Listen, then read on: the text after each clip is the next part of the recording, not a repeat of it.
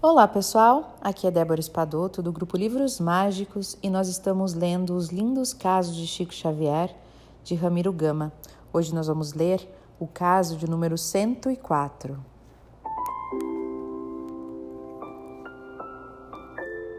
Humildade ou sem vergonha?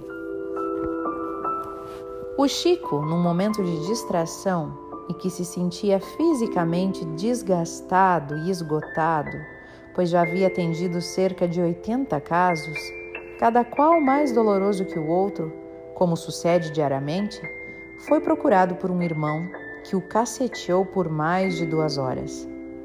O boníssimo médium se sentia experimentado em, de, em demasia.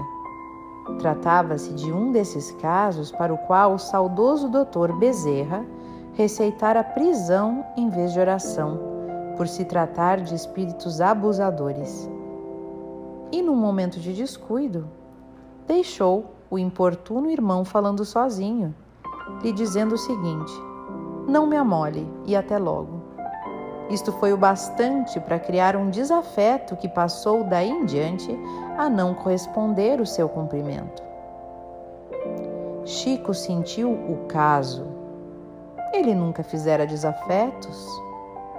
Ele possuía, como possui, a sua estrada sempre livre, sem inimigos.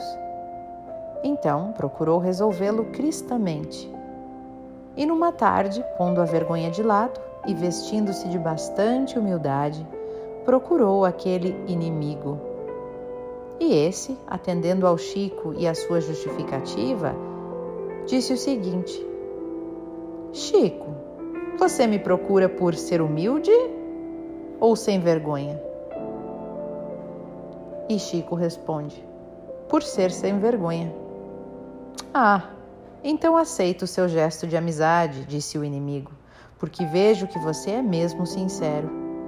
E então tornaram-se de novo bons amigos.